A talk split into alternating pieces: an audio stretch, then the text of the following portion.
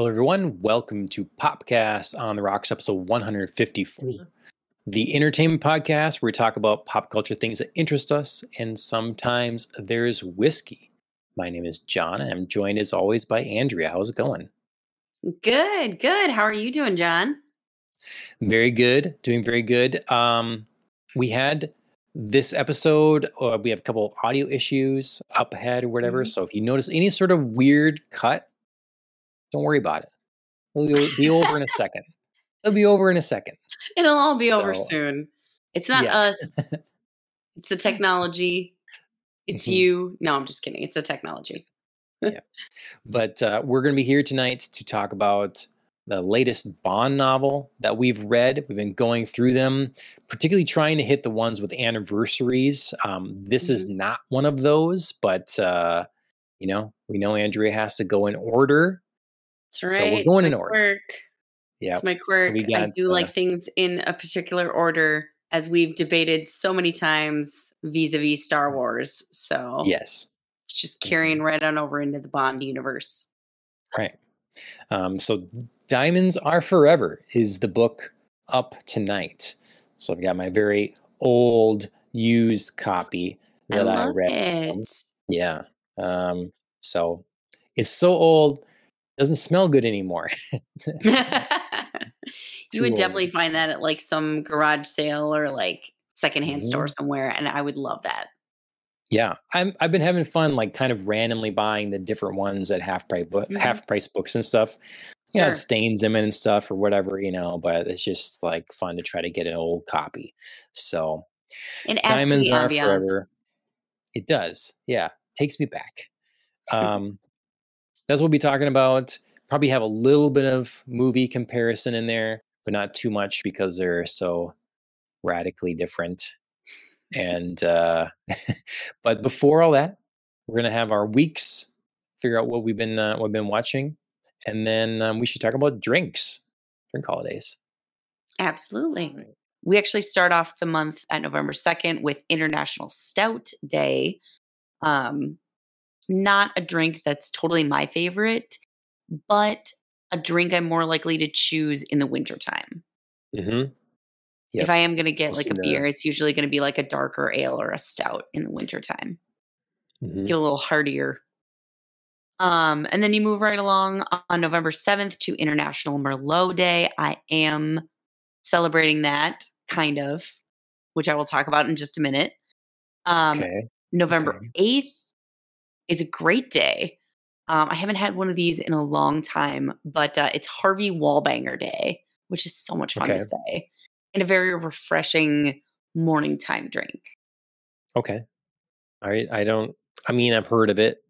I'm sure It's we've covered it in years past, but Yep, it's vodka, orange juice. Um, so it's basically a twist on a screwdriver because it's vodka, orange juice, and a little bit of Galliano, which is like an Italian liqueur. I have some of that actually. Well, there you go. You can make yourself a wall banger. No orange juice though. Okay, well, yeah, that's key the, also. the more common ingredient. Yeah. yeah. yeah. Mm. um, and it is also shot day. So, you know, whatever, pick your poison, your favorite Simple shot. easy. Yeah. You Mhm. know, mine are usually of the tequila variety, but uh, you know, you know, you do you. got a bottle right over there. It's always waiting. It's always Pass ready. it to me. Yeah. Um, and then November 12th, again, kind of a, a more general day, happy hour day. So uh, if you're a fan of the, you know, post work evening hour cocktail, as our friend James Bond definitely is, uh, that is a day for you. hmm hmm Moving right along, November 14th and 15th, they're kind of closing out our wine celebrations with Tempranillo Day and Zinfandel Day. Okay. So yeah, really a big wine. Tempranillo is either. Um, I believe I believe I've covered we've covered this in the past, and I believe it's this particular wine from a region of Spain. But I would be I think it's like the Tempranillo grape. That's like the Makes sense. um, you know, kind of reason why it's like a different vintage blend. I don't know Mhm. how to classify that. Clearly, like I drink wine, but I don't know that much about it. So yeah. Oh, it's fun. But yeah, so those are our wine holidays. I am celebrating kind of well, there you go. Was in Portugal. Hmm, Oh, it Okay. is in Spain too though. Okay. So it's it's definitely regional. Yeah. Interesting. So it's like specific regions. Uh, but yeah, so I am celebrating Merlot Day, but kind of like also like a general yay wine. Um, so I have a drink here that I made. It's Okay. called a grape on grape sour, and it's Mm. gin, simple syrup, uh, lemon, and then also you start off by like muddling grapes in the cocktail glass, and then you add the gin, simple syrup, lemon, shake it up, pour it out, and then you top it with the red wine of your choosing. And I chose Merlot. So because I was doing like the muddled red grapes, I was just sort of like, all wines are made from grapes. Yay, cheers. nice. And you looks like you got like good separation there. Is that between Yep. the gin and the wine? Yep. Yeah. Yep, it's a technique. You just like um you do everything except the wine and then you like use a spoon, spoon. pour the yeah, pour the Mhm. wine on and then it separates out like that. Nice. Cool. But it is delicious. It it looks delicious. Yeah. Yeah. It's- very I'm good. Just getting like grape juice vibes now. Like I know it doesn't taste like that. It just like the look of it and the mention I know, of grape. right? just It Craving looks that. like a little kid drink. yeah. That's looks looks great. Very nice. Thank you. Um, I you can't you can't see my drink uh per se because I'm using my my cool black glass First- again here. For a second, I thought you were legit using a coffee mug. It's like, Oh, like I thought you were gonna like drink wine out of a coffee mug, and I was like, you know what, you do you, but also little tiny judgment. I'm just trying to get Dorit's attention. That's all. Uh, I'm gonna like clip it, send it at her. You know. hmm hmm She'll, No, I she'll be, back her just full scale meltdown. right. I, I'll take it for this response for the attention. Dorit, let's go. Um, no, I have a um, it's a bourbon and branch water. Uh, nice. It's nice. in the in the book a lot, popularized, I guess, from Diamonds Are Forever, and Oh, um, it. I was like, throughout the book, okay, bourbon and water, bourbon and water. You know, I just I'm just thinking someone's putting some whi- whiskey and a you know eyedropper of water in there, something like that. People do that to kind of a taste or whatever. Sure. But um, no, the bourbon and branch water. I come to find out uh, the branch water. It's kind of a, a southern thing. Uh, the water was a mineral water, um, but with the like limestone, it would be filtered through that and filter out the iron. And so the Mm. branch is the branches of the like water veins oh, coming I through. get it. Sure, sure, sure. and uh, so it's kind of region specific you can buy i guess branch water you know very like specific actually that otherwise Mhm. people i guess use tap water so okay. um you know i'm doing Did the best i got legit, or are you? it, I it, no, it's coming from the ground. I did I did non-filtered. You know, normally I drink the filtered water. So um Sure. in my mind it's it's as minerally as we got and we don't uh I, I'm, that's what i that's what i could do guys all right it's what i could do I, I saw Yeah. a site talking about it and they said like if you want to do a bottle water and not buy a more expensive branch water fiji water works pretty good Okay. for it so you can make ice cubes from it and then use that and and bond at one point suggested or he, asked for uh, bourbon and branch water 50 50 so that's what i did i got two shots of of this really good uh um Willett bourbon from Nice. kentucky and uh and two shots of water Very appropriate. Is it like? Is that legit from Kentucky? The you have bourbon you're drinking. Okay. Yep. Very appropriate, giving the uh like horse racing that dominates Yes. like half the book. hmm Yeah. Yes. Yeah, we'll get into that. Uh, Yes. So, I mean, this is uh, I I I never really put much stock in like adding water to my whiskey or whatever. But Mhm. and then I'm like, I do that all the time for highballs. For that's what Japanese highball is, you know, just whiskey and yeah, whiskey and water. So yeah, cheers. Cheers. Everybody else out there, raise a glass. You gotta you gotta sit back and pour a glass of something when you're gonna be talking about James Bond. So Absolutely. Especially if you've ever read a book. He drinks more in there than he does in the movies, and I didn't think that was possible. oh yeah. Yep. hmm Okay, um, before we get into the rest of the Bond stuff, how's your week been looking? Good, good. I've mostly just been continuing shows that I'm already watching. Um, because I had some other kind of um stuff keeping me busy. This week I applied for a couple of conferences again, so I'm kind Hmm. of like tiptoeing back into scholarly waters. One of them Sure. is in Scotland. So oh fingers crossed. Oh my God, Andrea! All right, that'd be fun. Um yeah it would be really cool so i'm i'm really hopeful um the conference is actually two days before uh chris and i's 10th anniversary so oh my word! I mean, if, if you could Ashley come and I with need me something to do for our anniversary too. You know, which happens to be around the similar time frame here. exactly Mm, mhm, mhm. so we're sort of thinking if maybe he could sneak away for a couple of days that would be a pretty cool 10th anniversary Yeah, if i get Yep. in so we'll see right. Well, cross my fingers for you. Thank you. Thank you. Um, when I was not working on my conference proposal, I watched some more Great British Baking Show. Obviously, you know, that falls in in the whole mood of applying to Scotland. Um, there is actually a Scottish woman contestant on there who is adorable and I love her. I don't think she's going to win, but she's a lot of fun. Um, watched some more Fall of the House of Usher, which is keeping me just interested enough to continue. I'm really hoping that there's going to be like a, I don't know, just something to pick up the pace, kind of a, a jolt. Cause kind of right now I'm feeling like I know where a lot of things are heading. So I'm hoping they're going to throw me a twist soon Okay. because everything is just good enough to keep watching right now. It's not like amazing. hmm So we'll see. Um, and then I watched two more episodes of Blue Eye Samurai. So I am through episode three on that show. Loving that. It is excellent. Okay.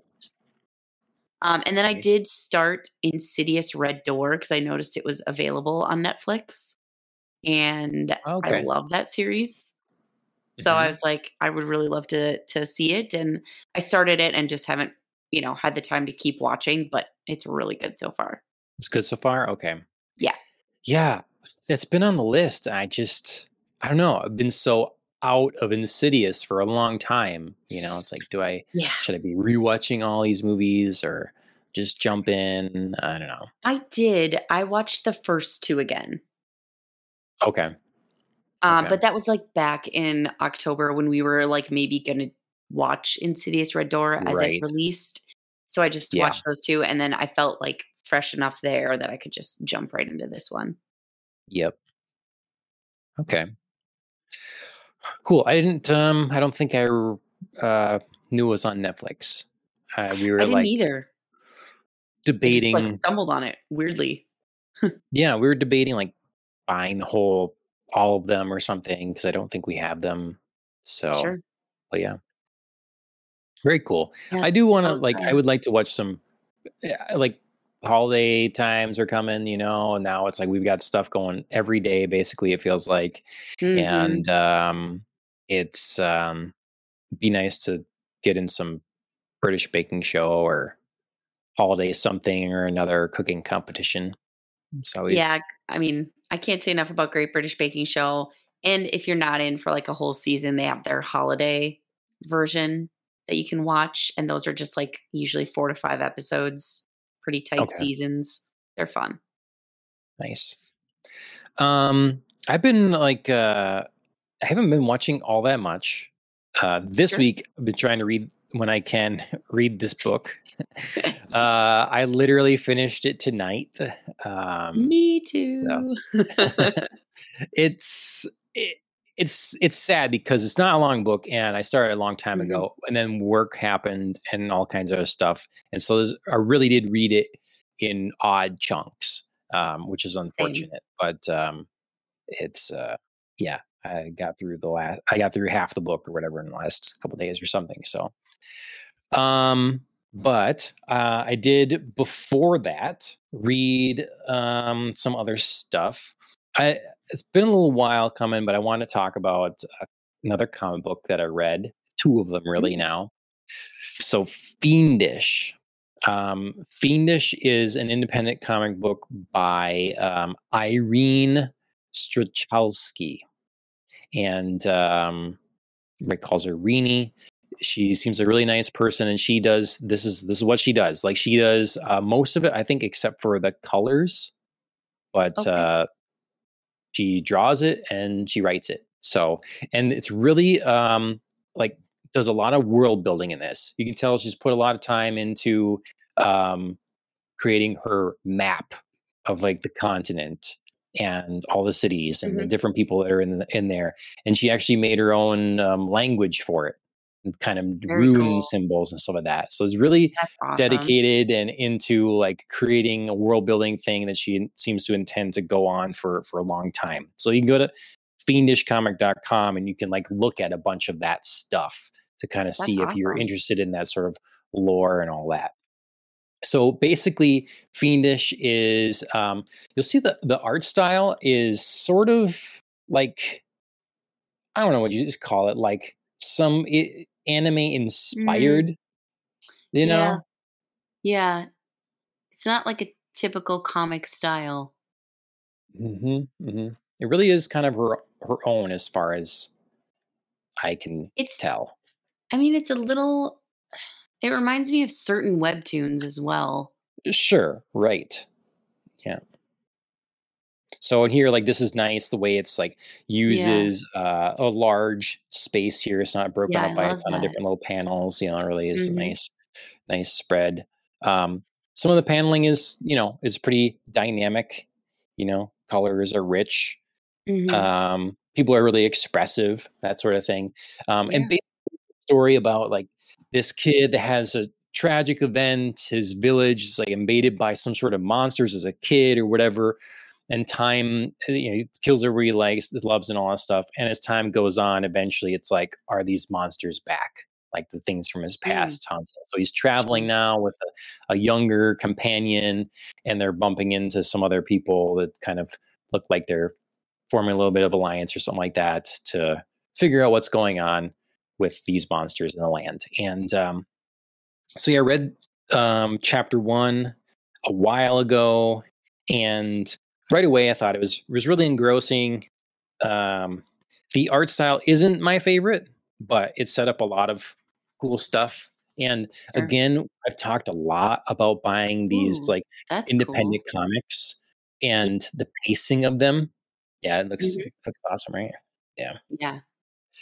So, um, but this feels like not only is it obviously continuing, but there's enough meat in volume one to be satisfying for a volume one.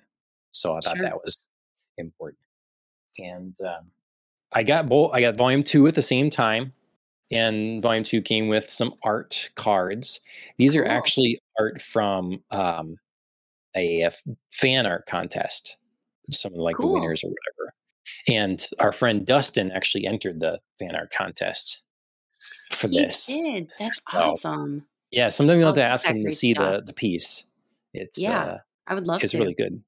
So um I got now for volume two, I got the saucy cover. I got the saucy edition. Mhm. Yeah. Girl. so um no it's like it was pretty pretty clear it doesn't say fiendish anywhere on it so it's uh, like a naked cover um in more ways than one i guess and um i feel like the art got better in this one Mhm. um i don't know how much time separated them really between working on them but i do um enjoy some of the the art more in here and Mhm. um the story just kind of ramped up from here. We got uh, more information on sort of another race of people that are here and just the way society sees them and treats them and stuff like that. And so that was just kind of adding to the the depth of the world. And mm-hmm. they teased us at the end of the first one with this character, and then we got to see meet her a little more in this one. So it's a really good, just like kind of unique new fantasy world.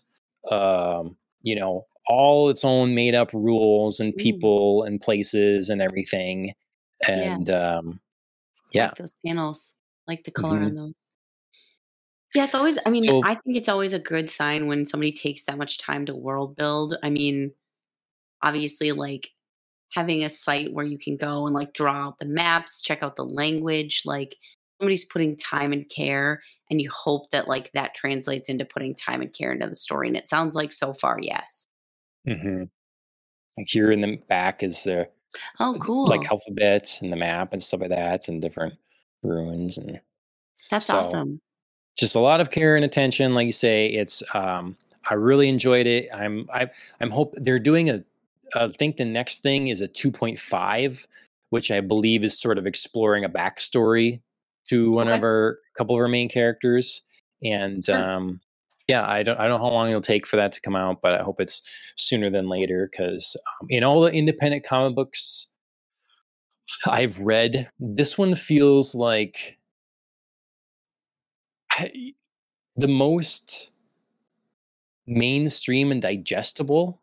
Mm-hmm. Like I don't want someone to take that as some sort of uh, insult. It just feels like a thing that should be deserves to be big and a lot of people could enjoy you know? Mm, mm-hmm. um because like i really liked um i reviewed it not too long ago um oh shoot what is it called? Um well i'll think of it later i guess but uh, i reviewed another comic book that i actually uh, raved about um, really really enjoyed it but i would say it's a more niche audience and sure. I think with the, the, the detail in the art, it's going to take a long time between each book. I just sure. think um, this this could go feels like it could go on along for for a long time, and a lot of people could really like it. So, did you did you review it here? Did you review it on the anime podcast? No, here. Yeah, here. it's here. Um, that like the, the skeleton one? So Ken, Kenneth Rocafort, Rocafort is the uh, was the artist and writer of it. It's his book. I'm just sure. blanking on his name right now. Um, oh, Grogan. Oh, Grogan, okay, yeah. Volume one and two. So, yep. yep. Yeah. I was thinking of Yeah, I've read a, I've read a lot that are they're really good, but just this one, you know, I could see this on store shelves, and a lot of people really liking it. It fits in that mm-hmm. space somewhere between like a Western comic and a manga, like you say, with a kind of popular sort of webtoon style. It can almost see like a uh, like it's a softer version of what you'd see in Solo Leveling or something like that. Yeah, sure, so, sure. Yeah. So Fiendish by Irene. Check it out. Yeah, I've been doing a lot of reading this week.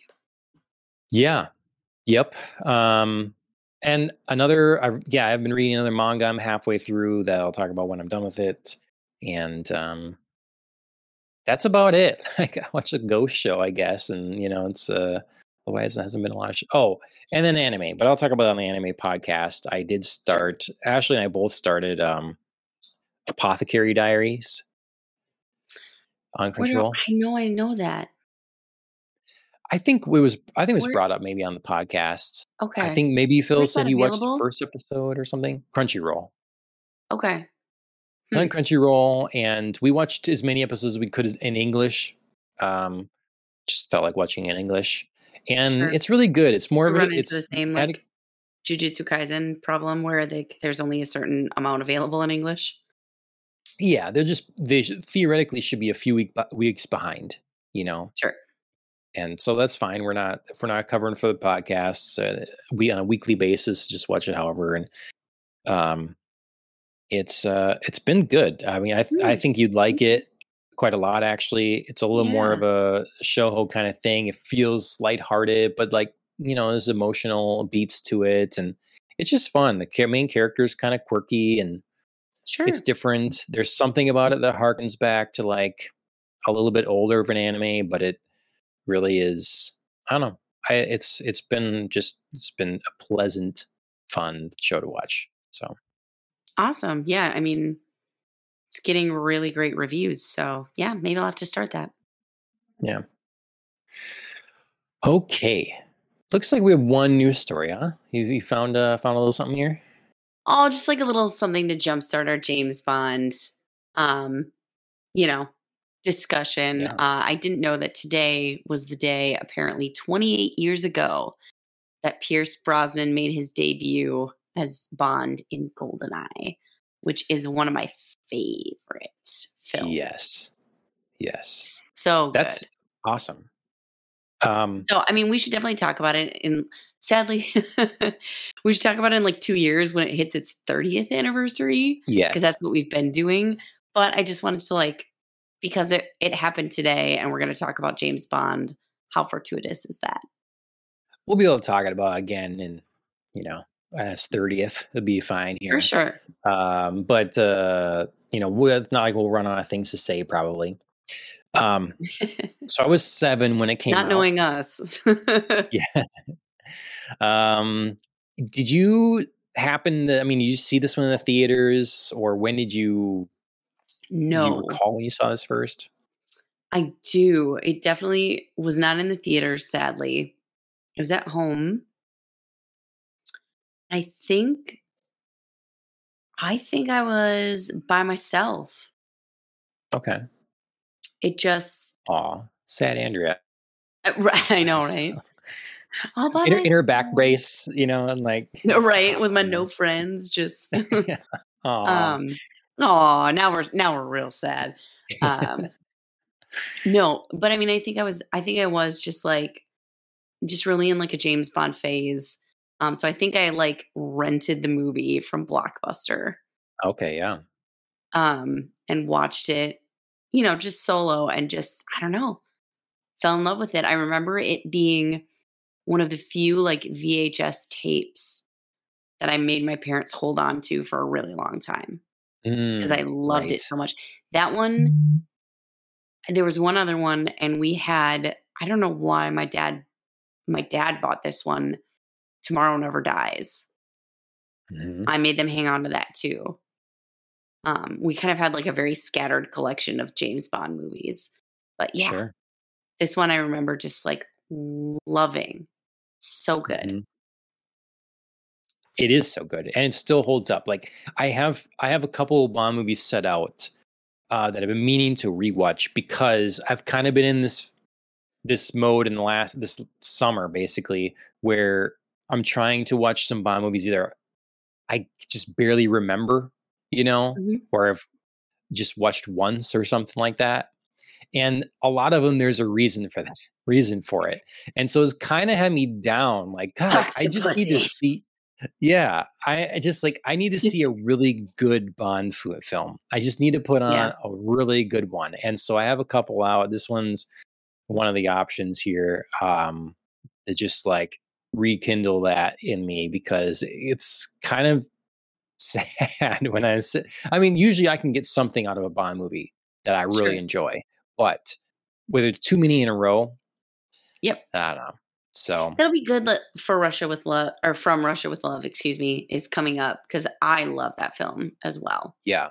And I think Yeah. that one's a really well done one that can hold up. hmm No, Goldeneye. I mean, I think that you know, having read some of the books now, like eh, I think that as you've mentioned before, you think Pierce Brosnan kind of looks the part. So I think it was a really it was a good casting in that way. And over his years, like Pierce does such a good job of like doing that like hard nosed thing, but having a lot of fun, like back and Yes. forth. You know, it's just the it's a really nice balance. Um and yeah, I Yeah. don't know.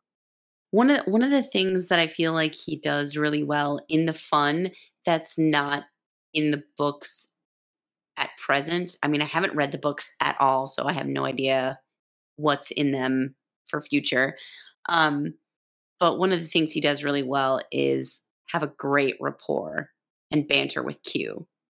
And I think Mm. that provides a lot of his movies, lighter moments where he says something witty, they have banter, but it's not where like Roger Moore, I feel like his banter is often out of place or like ill timed or like God, It's there's too so many moments in it's too silly in Octopussy. There were so many moments where I'm like, you just added that so he could like have a pun or be like witty, and it just doesn't make sense.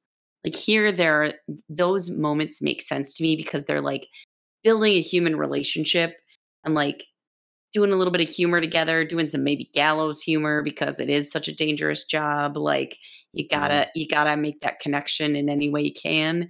But he's not like cracking jokes as he's like killing people. Yep. So You know, and like this movie, it did so many things right. Like, oh, so a great casting, and then they put a Mhm. guy that could be a Bond or very feasibly his rival in his the shadow, film. his shadow Yeah. self. You know, so you get Sean Bean in there, Mhm. 006. So good. Awesome. There's such great villains in this movie. Like they're just that right amount of over the top, like extra the layer larger than life, but Yeah. still like possible and awesome. Like they, you know, between Even Ourumov, 006 yeah, works. or ex- exactly. Yep. Ourumov, uh, you know, and then you get uh, on the top, Boris. Yeah. Boris, they're all good. Yeah, Xenia. Yeah. Mhm. Boris is good. I mean, he's like a total clown, but it, you do really feel it when he like portrays Natalia because she really Mhm. trusts him. And they Mhm. spent so much time like also building like the banter and the rapport. So that's his Yep. like villain, his good villain moment, even if he is Yep. kind of like generally ridiculous. Over here, just constantly great scene. You know, just twirling, twirling, click, click, Yeah. twirling, Oh, twirling, and then it's So like, good. give me the passcode. Freaking out. so great. good. Yeah. No, that that's yeah. I mean, top to bottom, that film is just really well done. I mean, I know I know Xenia can be a bit much, but because she's the only one who's a bit much, it works. Like everybody else balances her out so that she can just be like crazy and over the top. Like and Mhm. it's not it's not even too far gone. Like I mean, she is over the top and it's a little like whoa, but it's just on this side of believable, especially because everybody else is so grounded. Mhm. And she she can pull herself in and blend in with everybody else. We see her in the casino and in different Right. situations. And but then, you know, when you're first introduced to her, you don't have any idea that's the kind of uh, you know, kind of woman she is. But then Yeah. like you see this the psychopathic nature and even Ourumov is like oh man, like, like she's off when she's like getting all hot and bothered from shooting up the vents Yeah. because you figure she, you know, it's like, okay, you know, uh, I guess is- that's, it's just, I mean, it is weirdly like a, a woman in a relationship where like you she starts out and she seems so normal on the surface like she, like you said we ple- meet her like playing baccarat and she's just like Yeah. calmly gambling and then like as we and James Bond and Ourumov get to know her it's like she reveals the crazy a little bit at a time until it just like ramps up to peak levels like Yep. which is what you do like you show your best self at the beginning and then as you like get more comfortable with people you just like let them in on the crazy and her crazy is obviously extra yep. but it that progression feels like it works hmm And I really like uh, Natalia Simonova as our main Bond girl. I always really liked her. I thought her style was cool, accent was cool, and Mhm. um, she now again after some of the books feels like she could be out of a Fleming book a little bit more than some other Bond girls, and um, she I don't know, she's just really cool, and um, hmm yeah, I think she's underrated for a Bond girl. It seems. i agree And- and i like that we only had one in here like sometimes you have like multiple bond girls in a film and it feels sort of like I yeah. Uh, well, yeah. If you don't count the bad one, yeah. If you don't count, I mean, Xenia. but you don't because like they don't really. I mean, she's a Bond Sure. girl, but she's not like a Bond girl in the like we're gonna sleep together way because they clearly don't. Right. Like it heads, Right. it starts that way, Yeah. and then it does not end that way. yeah, They get off in two different ways. It's they're incompatible. Yes. Uh, the the two things I'd say I don't love about the film. One Sure. is pretty commonly stated. I think they had they didn't like the score they got. It was a different composer, the, Oh, and the oh, oh, music for it was uh, it was was very different than what you might expect from a Bond film. Now, some of the music I really love. Like there are Mhm. certain sounds that just they scream that movie. They are tied to that movie. They're iconic. And then having the video game uses those things too, that sort of Mhm. tone, really like it just it is unique and it stands alone. Um, it's kind of like listening. There's certain, you know, the Jaws theme or um, you know the Planet of the Apes, very like very distinct, very distinct. But there's a few moments in there that just weird too. There's weird Yep. sounds that uh, I don't think worked out so well. Um, and then the cars, they went so they went from like that Aston Martin um in uh Dalton's films I really love it the V8 saloon or whatever and then in this they went with these it was a 90s thing these sort of like rounded corners BMW Z something or another Z3 or something yeah I I'm not a fan I'm not a fan. no, not for this. Not for this. Yeah. So Yeah. I sorry to anyone that owns those cars they're gross no, yeah. I mean, um, there's a uh, there's there's a place for the BMW, but it's just not here. And I mean, I like I know you're talking about this particular BMW, and I agree with you there too. Mhm. But I also just don't feel like a BMW is a Bond car okay in general. okay It just I mean, they put the doesn't- fancy ones. It's like Bond kicked them aside again, and then then they went into Mission Possible. Yeah, They they also they also I think Transporter uses BMWs pretty exclusively. that seems right. Um, I think that's the case. Yeah. so that that feels just like more appropriate. I don't know why Mhm. here like BMW just seems like not not the car. I I I'm okay with the with the brand in Bond. They want to do BMW. I just really don't like those specific models. Those that, specific uh, ones, sure. Yeah. Mm-hmm. So. Well, if you don't Um, like okay. those, uh, you would have plenty of different cars to choose from in Diamonds Are Forever. Because I know. holy crap, there's like 60 different cars up in this novel. mm-hmm I felt like that was the James Bond element that was really shining through this novel was like, you know, he's got like the gadgets, he's got the girls, he's got the cars. I felt like this Mhm. novel was like the cars. sure. And Yeah, I I like the, it. I mean, we got the we got the cha- we got the Moonraker, right? We got some of the um like my car versus his car type of thing. But it really was in sure. like cars, you know. This one just you're was right. like all the cars. Mhm. Like there were so many different like times when he specifically would be like, this guy's driving this thing, this guy's driving, you know what I mean? Like the red I Jag. just, right? I just felt like, Mhm. or like uh, Felix's Studillac, the Studebaker Cadillac hybrid. Like Mhm. he just really was interested in this book and highlighting the cars. So Yes. Yep. I did enjoy that part. Uh, I sent a couple ep- excerpts f to some of my car friends. Um, I thought it was kind of cool. Um, and so many things feel like they're timeless, you know, but then there's things that are very specific that kind of like remind you of the of the time frame we're in. And um, yeah, sometimes the car stuff does that, you know, because the car landscape has changed so much, obviously, the makes that are prevalent and some of that. right. Um, so I liked all the car stuff. Did um, ah, I didn't like, however, all the horse betting stuff so much. No, no. Okay, I'm gonna tell you, and I'm gonna like shine through in my nerdiness here. I'm gonna tell you what that whole like detour reminded me of. so Saratoga, like, first of all, no, I'll I'll come back to this because I because I was very much like this. This part feels a little unbelievable because James Bond did a thing. He needs to be paid, but it's like so circuitous how he's being paid. Like he lays it out as logical, and I was sort of like, yes, ish, but it still feels like a lot for him to go through to like Sure. travel to these places to get paid and have his expenses like taken care of plus the payment. So Saratoga to me felt as annoying as when I read uh, Victor Hugo's Les Miserables.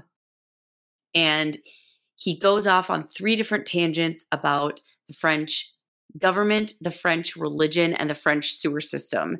And you were sitting there reading these like huge excerpts of the book, being like, why are you telling me this? Just get back to the freaking story. And that's what Saratoga felt like to me.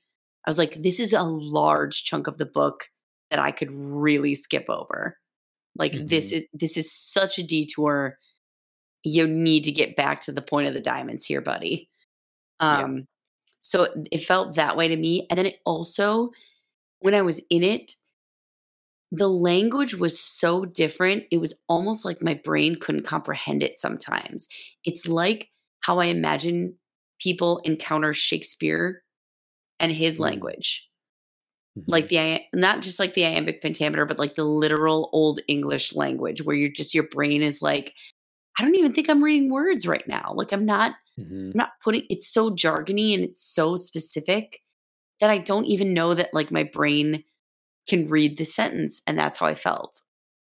I mean, especially when I read that like phone newspaper article Yes. Felix for some rando reason gave him. It took me so long to get to the next page. I'm like, God, I just started over, and I'm like, because my mind just starts going blank with it. I- yeah, I was like, I don't even know. I don't even know what to do with this.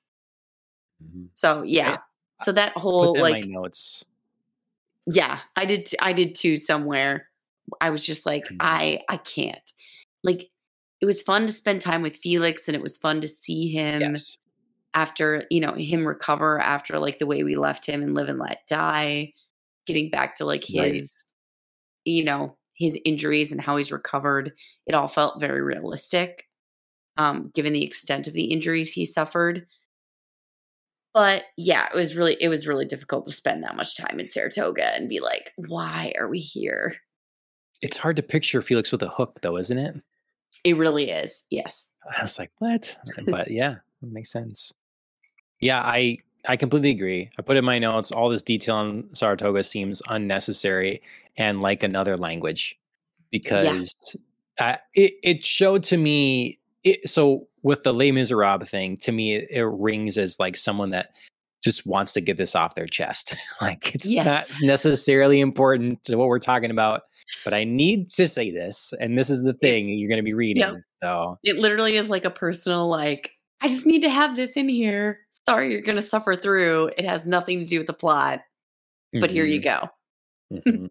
and so it really spoke to like Fleming's apparent knowledge of all things gambling.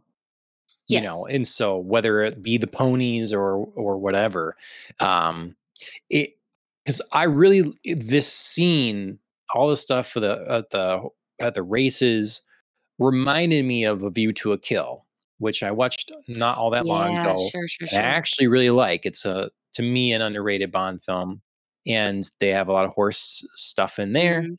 and Mhm. so I like I liked this, and I I get the idea of you know I I agree that you're saying it's a lot to go through to get payment, but I like the idea that we're setting up how um, meticulous they are this organization these gangs into covering their tracks. It's like we're going to really make sure that there's an explanation for where everything comes from. Right. But in the end it was kind of like well you remember that thing you remember when you won that bet against me? Oh yeah here's the money you know like but yeah. they still did i mean you know but it was just like they came up with a simpler explanation it felt like yeah um, they were no i I mean. I I re- so yeah, I mean to build on that, I really liked that when um Shady Tree was just talking about that and he's like, Yeah. Yeah, so we can't just like give you the money, but then you like meet a friend and you remember they owe you money and you make a bet and like the the like literal explanation he gave, great, I am on board. If if Bond had gone to just like maybe a nearer racetrack or we only spent like I don't know, maybe 20 pages on this, all of that Yeah. would have made sense to me. It's just because it was so long that it was like, Yes. my God, this is just like painful. Because And then, changing and then odds, what does it matter to us? right, it, You it, it just didn't. It just didn't. And mm-hmm. then, like, the whole thing with like Felix coming in and being like, I need to like bust up this, like, you know, exchanging of horses. But then, did he ever find the corpse of Shy Smile? Like, Not it never really book. got exactly, never really got wrapped up. So I was like, God, it was so long and it was so involved. And then it just kind of went away. Yeah. So Right. it was frustrating. Yep. I felt I, like I agree. I felt like I, I appreciated Fleming's detail more about like look at all my knowledge about gambling when when Bond, however, again inexplicably went to Vegas. That felt a little more applicable because it was like, yeah, the Spang brothers have a casino there. Tiffany works there. Like, eh, you know, the the reason for him going to Vegas was a little bit slim. um, but getting there and focusing on the atmosphere of Vegas was a really great way to like showcase his knowledge. Yeah. Because the horse, I think, I think the horse stuff would have been good if they just way, way shorten it and not focus Yes. on how the system of gambling and racing works. Yes. Because it really wasn't important for Nope. what we had to know. And helping Felix a little more with the horse thing and maybe having a resolution there. So it's like, well, I have to go here to get paid anyways. I'm going to place a bet on a fixed thing and I'll Yeah. get my my money. Um but Felix is there and he's going to throw a wrench in that plan. So I'm going to help him and that extra communication to get my payment then after the fact will just help me further along communication with this group I'm Right. trying to get in deeper with Right. um, going off to Vegas made sense for Bond. He would want to go to Bond, the where this the Exactly. this is being run from, but why Exactly. He would be sent there is the part I think we'd agree is a little like, well, yeah, why why there? Why you why know would you unless why would you pay his unless expenses to go there? right Like Unless is if- there literally no other way to get him like a gambling bet if that's how we're gonna like cover you know what I mean? It- It Mhm. just it just felt like a little weird that they were like giving him all this money plus expenses for a job that really seemed fairly easy to me. Mhm. like Yeah. there's so little time spent on like the actual smuggling and it went so smoothly that I was like, he's really getting five thousand dollars plus travel expenses for this job? Like this is insane.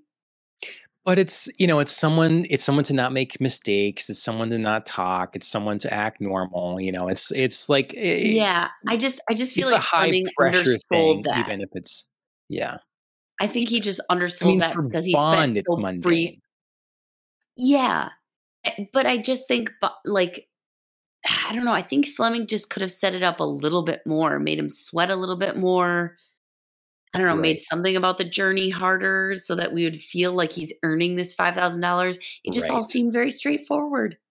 No, that makes sense. That he, yeah, it would make sense that he would run into some sort of issue and resolve it, and then that would be more impressive, and the money would be good, and maybe Mhm. we'll call you again.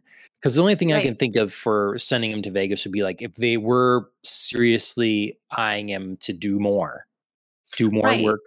That's where you're gonna go. You know, Right. you're gonna text and talk to the next person. You know, so like, you might as well go there and get the payment. And if you do as you are told, follow Right. things to a T. Again, prove yourself. Like you know, you'll get a call for the next thing. So Yeah. So yeah, I feel like there were the the essential elements for like building Bond's trail, but I think Fleming spent a little bit of time in the wrong places. mhm, right. Too much at Saratoga, not enough. Like you say, it would have been really interesting if during the smuggling process something had gone wrong and Bond like did something really impressive to fix it. hmm Like the only pressure he felt was like the customs agent being like, "Oh, what do you shoot for your golf handicap?" Like yeah. Right. hmm that was so nothing. hmm Yeah, we could have spent more time with uh Spang, um, with uh Serafino or whatever. Yep. Uh because he seemed like an interesting guy. Obviously, he ran the stuff in Vegas there. He had his operation, and it was all a pretty harrowing event when he got taken in. But Mhm. part of what I liked about some of the other books was the back and forth and this like sizing each other up and like the understanding their opponent and their enemy and the guy you got to take down. And uh, we really didn't get that because it was pretty brief, you know. yes. I like the other motivating factor that we had, like the what Detroit brothers or whatever the um Detroit guy with the Purple in his well the guy with the the wart in his hand and what were they Oh yeah, Um, Winton Kid. Winton yeah. Kid. mhm. Yep. You know like so i like that we had that motivating thing like he didn't like how he was treating the staff and the, the you know they went too far with the jockey and stuff so we had that good motivating That was factor creepy. to uh don't take a mud bath like that don't get put in a coffin from No. your mud bath No, like and like tied up with your towels and oh god, Mhm. no, Mhm. terrifying. Mhm. Um, I did read that that was. So I haven't seen the movie, but I did read that that was part of the plot in the movie, but it wasn't. It didn't happen from the same characters to the same character, but that element of like burying somebody in like boiling mud did happen, and I was like, oh god, that would be effective and creepy. Mm, that vaguely rings a bell very different Yeah.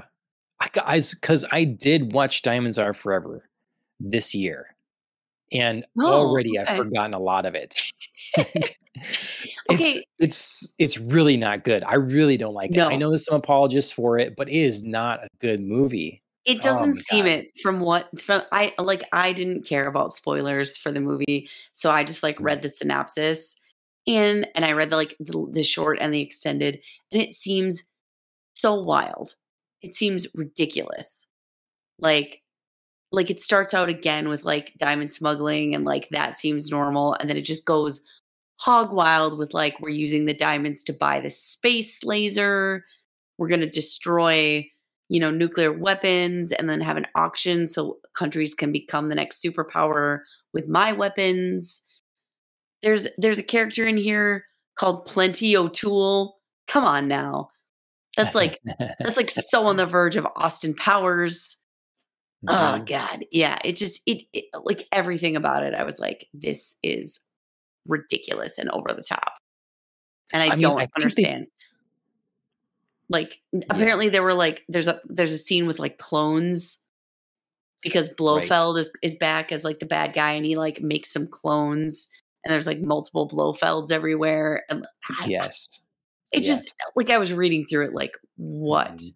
The hell The only thing I can think of that because I was that was one of the things that stood out to me. I was thinking, well, maybe they took from the book the idea that oh you didn't sure know who was like in charge and how many there were and like who was Sure. who exactly. So there is a confusing kind of thing where Bond doesn't know Sure. who the real one is and it's like fake and whatever. And but I, I keep reading these books and thinking, why didn't you just basically make the book? like, why didn't you just so essentially good do that? I know, i mean like i know we we like ripped some lot elements of it but there's like right.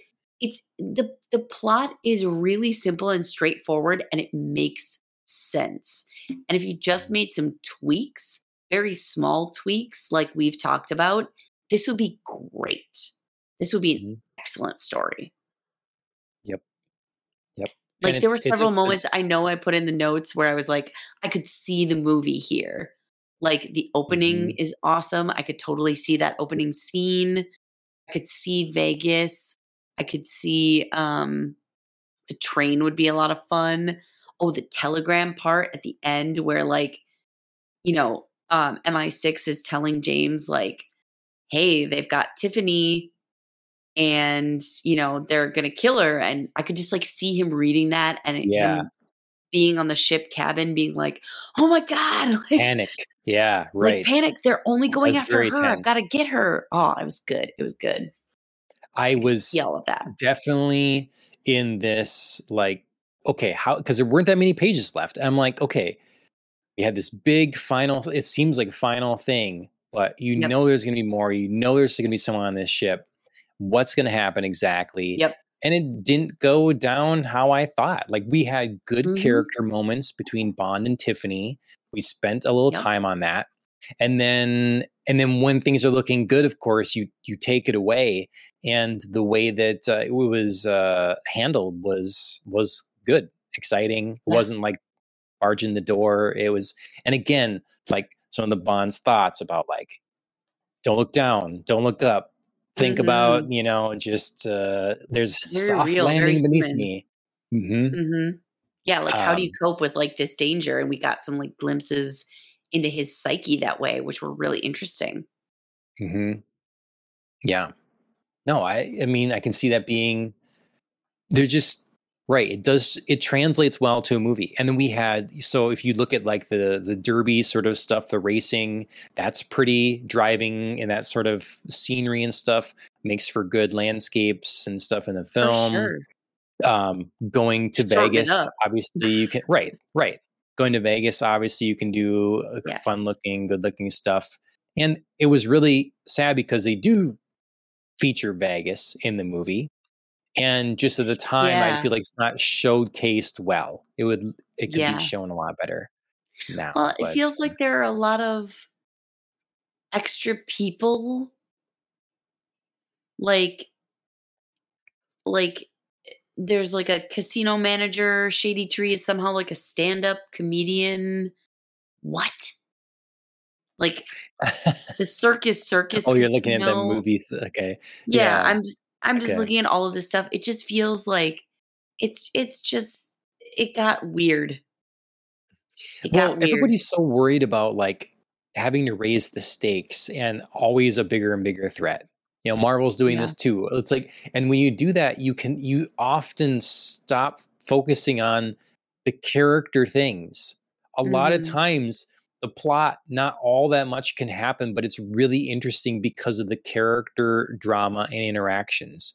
And in Mhm. this in this book, you know, it's really good stuff between Felix, Bond, and Tiffany. I think those are all, you know, that's all good good stuff there, quality things. Mhm. Um, and uh, so, you know, so we should talk about Tiffany. Let's talk about Tiffany Case. Yeah. What do you, what do you think about Tiffany Case? I like Tiffany Case. Um, I love her name and I love her backstory. Um, and I thought, I thought most, most of what she interacts with, like when she tells her backstory to Bond, I felt like that was all like so believable. How she got to where she is, kind of why her demeanor is off-putting, um, and a little bit closed. I thought their like rescue and rendezvous at the end worked really well for me. The only thing that didn't quite work for me is her quick attachment to Bond. It felt a little convenient given her background and like the way that she has been treated by men and attacked by men for Mhm. her to suddenly for not any discernible reason I could tell be attached to Bond.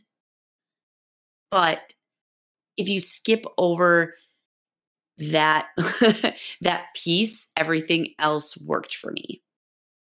Sure. Uh, I was worried. See, to me, I was worried that they were going to either. I was worried she was going to flip too fast, but I think I liked the pace of it well enough because looking back at it, she seemed to think like after they separated initially that she sort of had some sort of realization that he wasn't just some crook and that maybe like he'd be her way out. Like he was someone different. And so like I don't know what what parts went on in her mind over the time that Yeah. they were not together at all that she might have started to soften whatever impression was made there and whatever Yeah. imagination she started working up about him Mhm. um and then And it I- kind of culminates in like yeah i don't know No, I was just gonna say I liked that that her explanation as well. I just wish again, kind of like with the actual smuggling, I wish there'd been like a moment where I could like point to and be like, sure, I get where maybe that thing that he did sort of like was eye opening or was like, oh, really made you think. She just she says that, but she doesn't like point to a specific action or thing. And I felt like I needed that. hmm do you Where like in the smuggling thing, like I needed him to be impressive so that maybe the Spangled Mob, which I can't with these names in this book. Um, but the Spangled Mob would be like, "Oh, you're so impressive! Like, let's bring you on for more." I needed a thing in their interactions where she would be like, "You're different," and this Mm. is the thing I can point to, so that when she does do that look back later, I'd be like, "Sure, gotcha, follow you. This is why you're attached to him," as opposed to like any other random smuggler that you work with. I'm of I'm of two minds about it because on one hand, you know, I think that like it could be as simple as she warned him of how dangerous the mob was. Mhm. Bond knew of it. Felix warned him all the times, and he stood up to him anyways. He like caused a scene at the casino, and then like the way uh, she's described when he fights off the two guys in the saloon, um, Yeah. to me is like a groundbreaking moment for her. Probably like he's you, you can imagine her getting sucked into this world and being surrounded by criminals for years now and finally someone comes along that isn't one of those people seemed to like her and is willing to put his life out there and stand up against the power that is this mob and that being impressive and the kind of like shaking just Mhm. her I, there was a phrase in the book actually about like um you know just being on a path or on a track or familiar ground or something like that. And then oh, bond's Oh, yeah, like well you're not anymore. Yeah. And it's like breaking her out of that groove and all that fog and all whatever life that she's just going down the path of. So Yeah. that. But I, I, I feel have like oh sorry just to add on that really quick i feel like that actually would make more cinematic sense where we could see her reacting to that and i feel like i could buy into that more your explanation works for me but i feel like i would need to see her face and i would need to see like the realization coming you know what I mean? or Mhm. like the the awe the impress you know th- something in her reaction where i would be like got it that's the trigger sure. where you know what I mean. That would actually be a great cinematic moment. But anyway, Mm-hmm. you were gonna you were gonna continue. Well, I, I mean, just but part of me, like with the way she was set up before, would just see some of this like as as just too brash. Part of her would just be like this fool, you know, like I've Mhm. warned him, you know, and I don't know, I don't know. It's like just uh, ultimately, I was happy with how unique she was. She was quirky. She did have an interesting backstory. She's damaged. Bond understood and respected that too. Like he Yeah. he sympathized with what she'd been through and didn't get too pushy with things. You know, he himself expected that she's not going to just come out of her shell. And a lot of what I um saw between the two of them was a very Bond Vesper relationship that from the movie Mhm. portrayal, anyways. Um, yes. except she was more fun. Vesper is still always so uptight. She's still Yeah. always so buttoned up, and um, yeah, and Tiffany was was, was more fun. Mm-hmm. So. And yeah, she had some great. She had some great quotes. Obviously, she had some great like moments, and this book I felt like got into a little bit with her and with other characters. Got a little bit more philosophical. Like mm. you know, the, obviously her quote is the ending line of the book where uh, it reads better than it lives. Like I loved mm-hmm. that. I love that from her. That that bit of phil- like philosophy. Um, that was really fun to kind of have her and to kind of be introduced to her um, as a character who might stay, who Bond could maybe see himself with. Right. That was that was different, and that was. um I mean, if we're comparing like film Bond girls, you know, that was like uh Teresa. You know, Bond finally gets married that one time. Like she right. felt like a, you know, yeah. this could be a, a long term. Mm-hmm. So obviously, I'm like excited to keep going, and I know I it know, doesn't work out that way, but it's it was really interesting. Definitely is the thing that has me want to, to read the next one right away because I'm like, right. well, what happens here? Right. Um, they, and I, I mean, like the book that, leaves it off with a lot of possibility. I know. Yeah, and I'm I'm anticipating in dread of whatever it is. You know. I know. Um, I want to know, but I don't want to know, but I want to know. Yeah. Yeah. um, yeah. And like, speaking of, I, I wanted to bring this up for a while because sure. Bond says, like, if, you know, if we were to be married, I'd first there's a man I basically have to divorce. His name name starts with M, and um, I want to talk about M because I just it's such a different dynamic in the yeah. books versus the movies. James yeah. Bond has such an admiration and respect for not only for the position so that M holds, but for the man as well. That is made very clear, and we it's not made clear in the movies. In no. the movies, it's very like argumentative. M is very like kind of scornful, like you know, understands Bond is gonna get into trouble. You know, kind of you know, come on, stay on the straight and narrow, Bond, this sort of thing. It, again, it's kind of keeping they're doing that thing, and Q is kind of all of it. It's just so it can be more and more witty and off, yeah. you know, standoffish. And so I prefer the dynamic here. I actually like it a lot.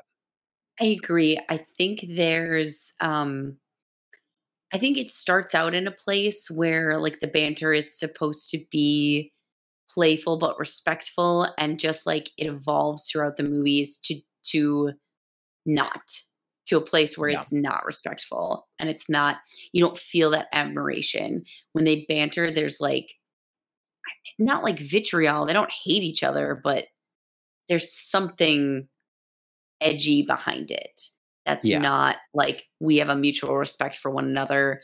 You know, we're out there doing very different jobs at mm-hmm. the end of mm-hmm. the day, but we're working towards like mutual goals and we respect the talents and the skills that the other has that that you know I don't. Yeah. And like you said, it's very apparent in this book and it's mm-hmm. it's something that gets worse or is missing more, I think, as the movies go on. They bring it back a little bit. Um obviously, like I don't know, Daniel Craig and Judi Dench really go up and down with this. Like Skyfall gets back to that sort of like, I appreciate you, but they do also have some really just like tense almost I hate you moments too. So yeah, the mm-hmm. dynamic is very different there. See, uh, that's part of why, like, honestly, I think, you know, I love the original M in the movies, and I do still mm-hmm. like that portrayal. Um, I just prefer this dynamic in the books. Yeah.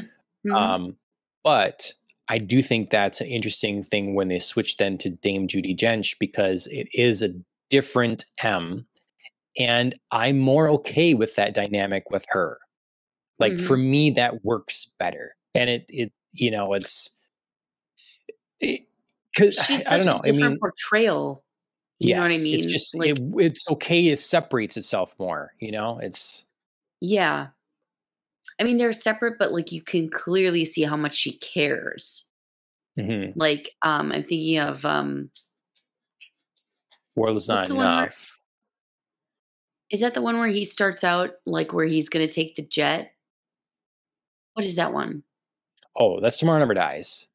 Yeah, that one. He's got he's And, got to like- get the nukes. So he's got to get the nukes Yeah. away because the And missiles they- incoming.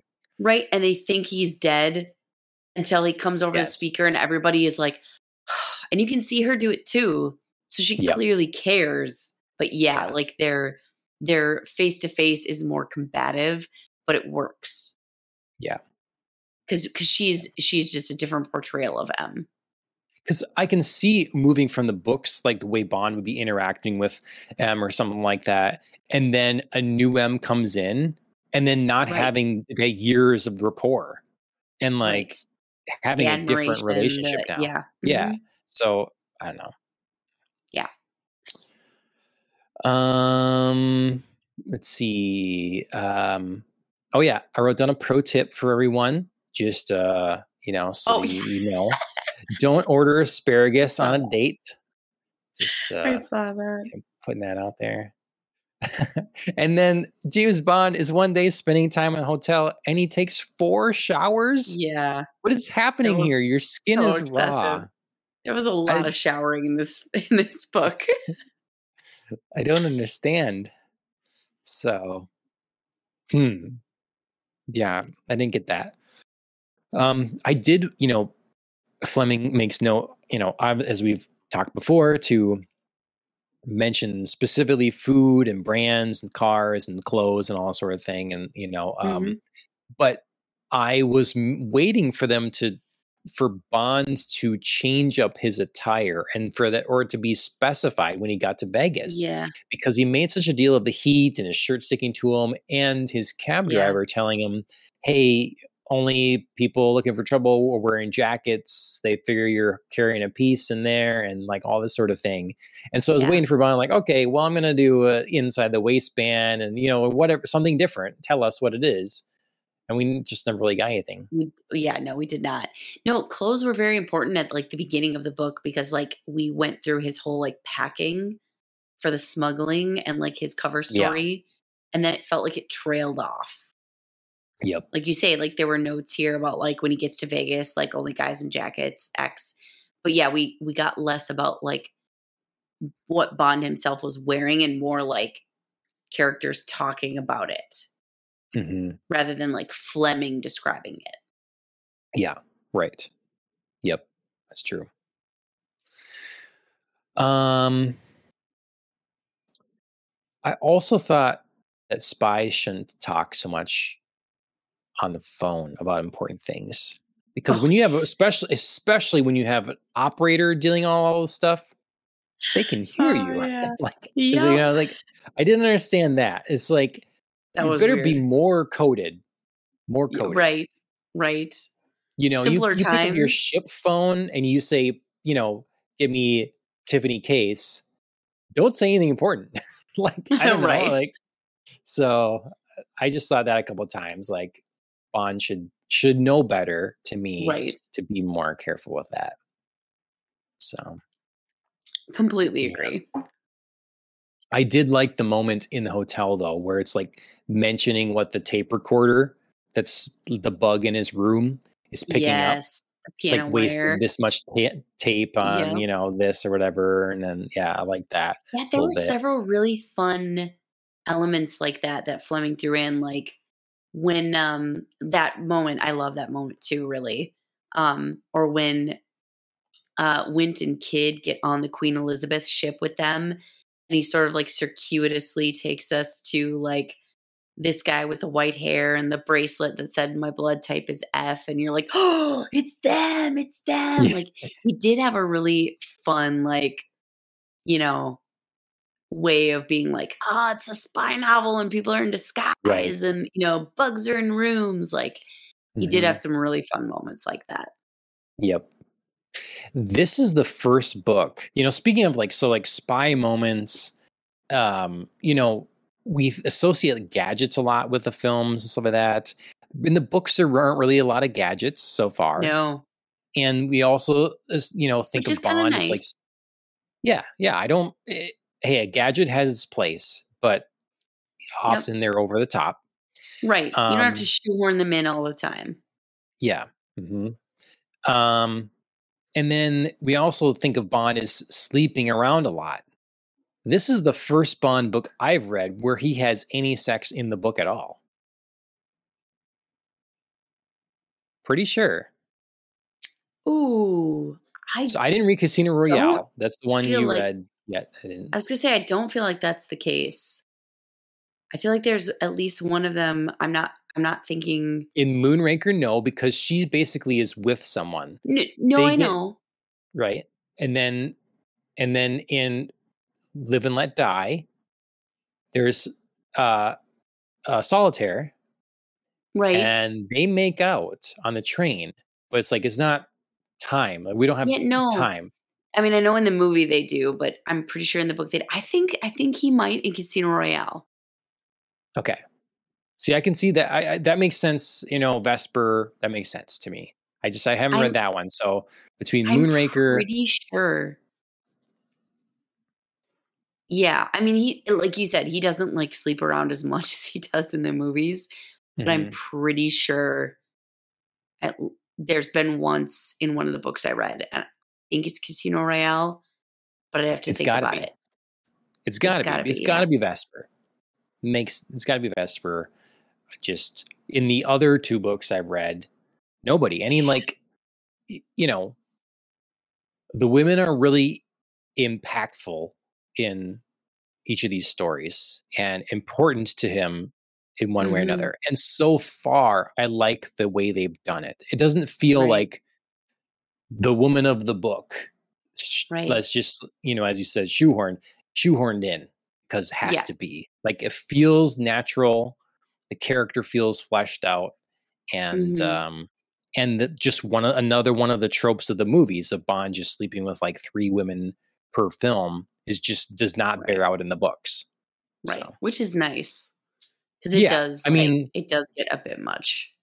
when it's when it's Roger Moore and it's like I look, I get it if there's scenes coming up where Bond sleeps with someone to get information, but like in this one, he specifically says he won't use her that way. Yes, yes, Like not this woman, I'm not going to do yep, that to because yep. of how Her damaged she's background. been. Yep. Yeah. hmm So, yep. All right. What else? What else have to say? You have a summation here, or like something we really haven't, we've really missed. You know, quite a bit happened for Um. such a short book, but Yeah. Um. I thought. I thought this book was was fun. I mentioned this earlier because we got like some philosophical peaks, including like I mean the like when he kills Bond kills eventually one of the assassins, Wint. Well, he kills both of them, but he's like looking at Wint's body and he's like, you know, getting philosophical about death. Later on, he gets philosophical about death and diamonds being forever uh, are the only things that are forever.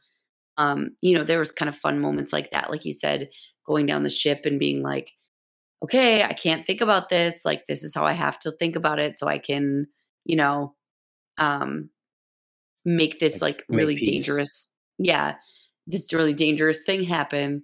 So we we got these like interesting glimpses into Bond's psyche, but I also felt like there was a moment I can't remember where it happens in the book, but Bond is basically like disgusted at himself, and he's like, "I'm so tired of living this like double life, and I just want to like be myself."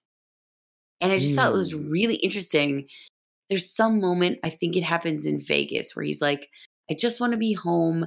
I just want to be me. I don't want to be here." Like it was Yep. eh, like it was just really this book got a little bit in depth of like the weariness of the life and like Yep. the toll it's taking and how he's dealing with this like death that he's dealing to other people. I really enjoyed it.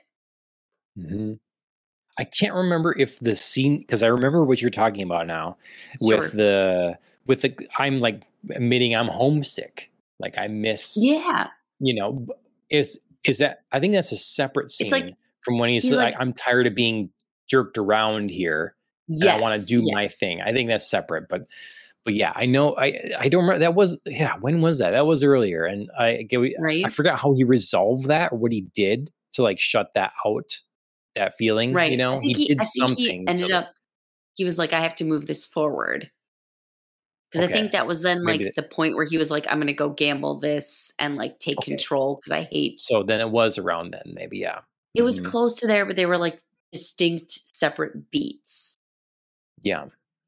But eh, yeah, I just thought it was really interesting. hmm No, I agree. I agree. I like those. I like those insights, and it makes the stuff that like when Craig does some of the more emotional things that some people don't prefer as much. It makes those feel more.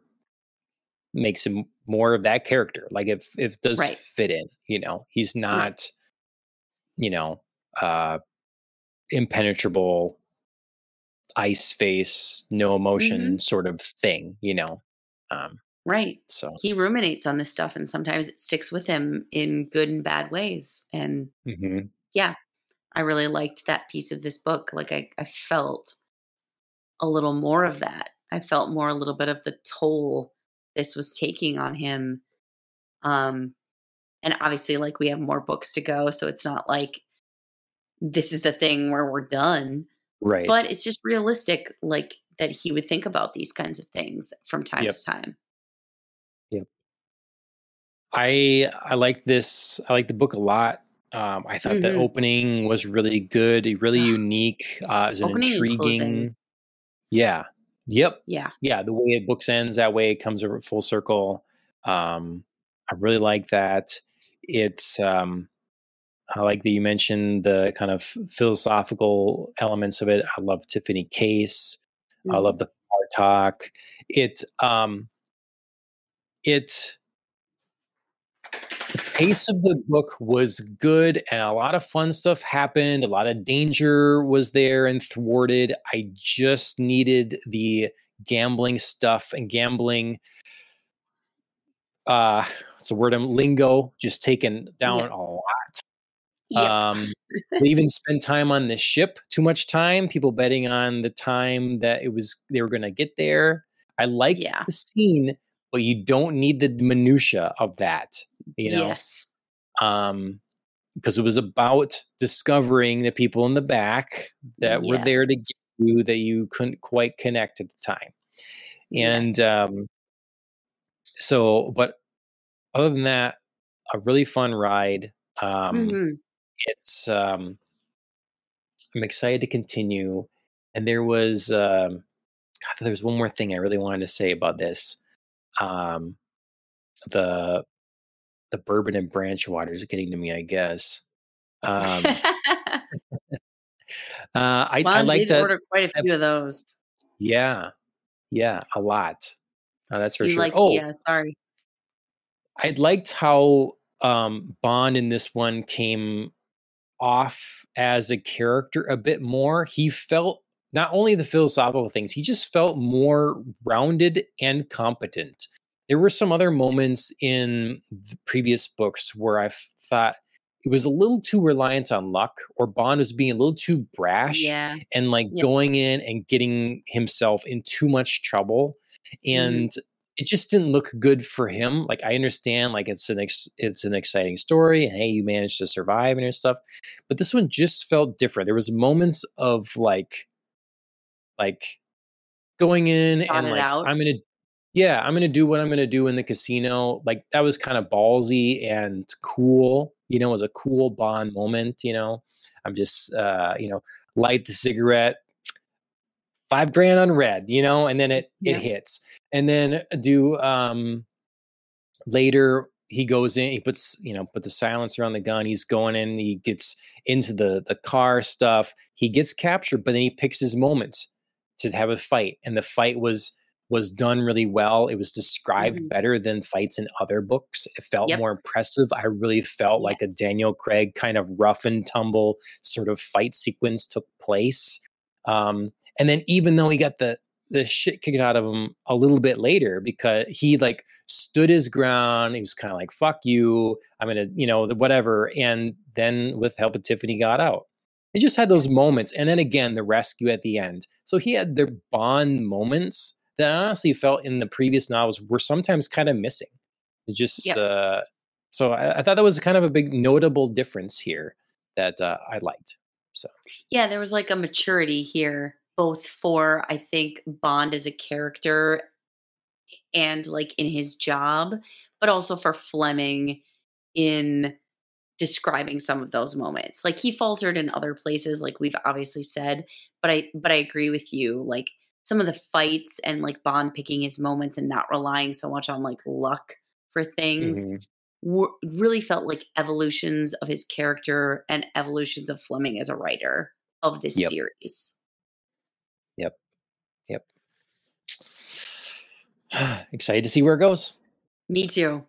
We uh um next the next book um from Russia with Love mm-hmm. is the last book we got to get done before the year's end. So we make sure we get in the anniversary year here. And, yes. um, and we'll see where we go from there. So, um, this has been Popcast on the Rocks, episode 154. Thanks everybody for tuning in. You should make sure you should subs- subscribe in all the places. So, um, X, Facebook, YouTube, Twitch, all those sorts of places. Like, follow, share, all that sort of thing. We are on podcast directories such as Apple Podcasts and Spotify. The video version is available on Spotify.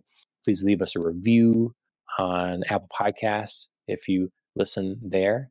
And um, our theme song was composed by Killing the Flower. You can check them out on YouTube and music streaming services as well. And then um, on our anime podcast, we always have Mike, TrackMouse34 on YouTube. Make sure you look at his stuff. He posted a new video not long ago, TrackMouse34. And MJ Honeybee.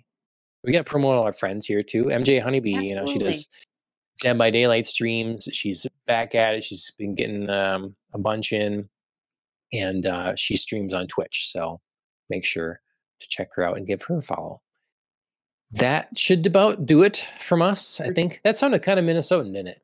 A little that bit. Just should about to do it or something. I don't know what exactly it was, but not good. Good. um, yeah, that's it. Andrea, thanks again for joining me, and um, we'll see everybody next week. Sounds good. Cheers, everybody.